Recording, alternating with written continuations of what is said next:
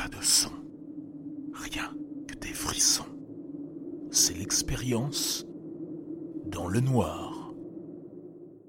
Je veux partager une expérience qui m'est arrivée il y a environ 15 ans, lorsque j'ai commencé à étudier dans une ville éloignée de celle de mes parents.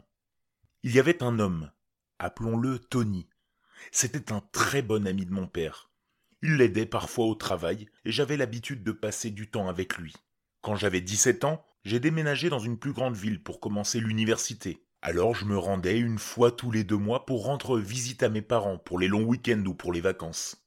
Après ma deuxième année à l'université, quand j'avais 19 ans, cet ami, Tony, est mort, emporté par les ravages de l'alcool. Mon père m'a tout raconté lors d'un appel téléphonique, comment cela s'était passé, ou du moins comment il avait entendu que cela s'était passé.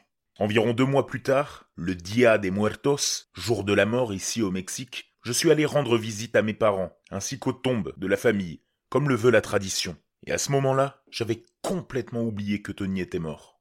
Le fait paranormal s'est produit parce que je n'avais pas pris le bus qui devait arriver pendant la journée dans la ville natale de mes parents. Donc, j'ai été obligé de prendre celui qui arrive vers 2 heures du matin. C'est une petite ville, donc comme je n'ai pas trouvé de taxi près de la station de bus, j'ai décidé de rentrer à pied. À environ cinq pâtés de maison du domicile de mes parents, j'ai dû passer sur un pont où les gens disent qu'un esprit d'âne décapité effraie les gens pendant la nuit.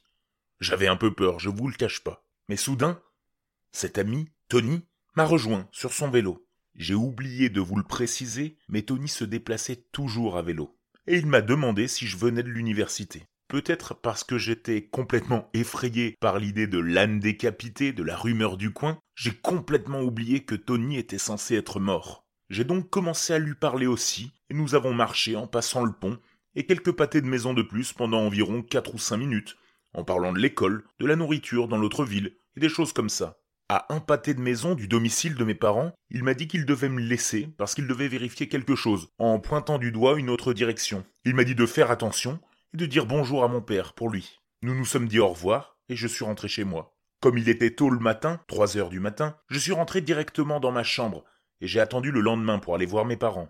Ce n'est que le lendemain matin, alors que j'étais sur le point de parler de Tony à mon père, que je me suis souvenu qu'il était mort. À ce moment-là, je n'ai rien dit à mes parents. Mais un peu plus tard dans la journée, mon père m'a dit qu'il m'avait vu arriver. Il m'a demandé si j'étais ivre ou quelque chose comme ça, parce qu'il m'a vu parler à quelqu'un. Alors je lui ai raconté. Après coup, je pense que j'avais tellement peur des histoires, notamment celle de l'histoire de l'âne, que je n'ai même pas fait attention au fait que la personne qui m'accompagnait était quelqu'un que je savais déjà mort. C'est assez drôle en fait pour moi, et je n'ai jamais eu peur de ce moment. Je souhaitais remercier donc ce vieil ami qui était là avec moi, même après la mort.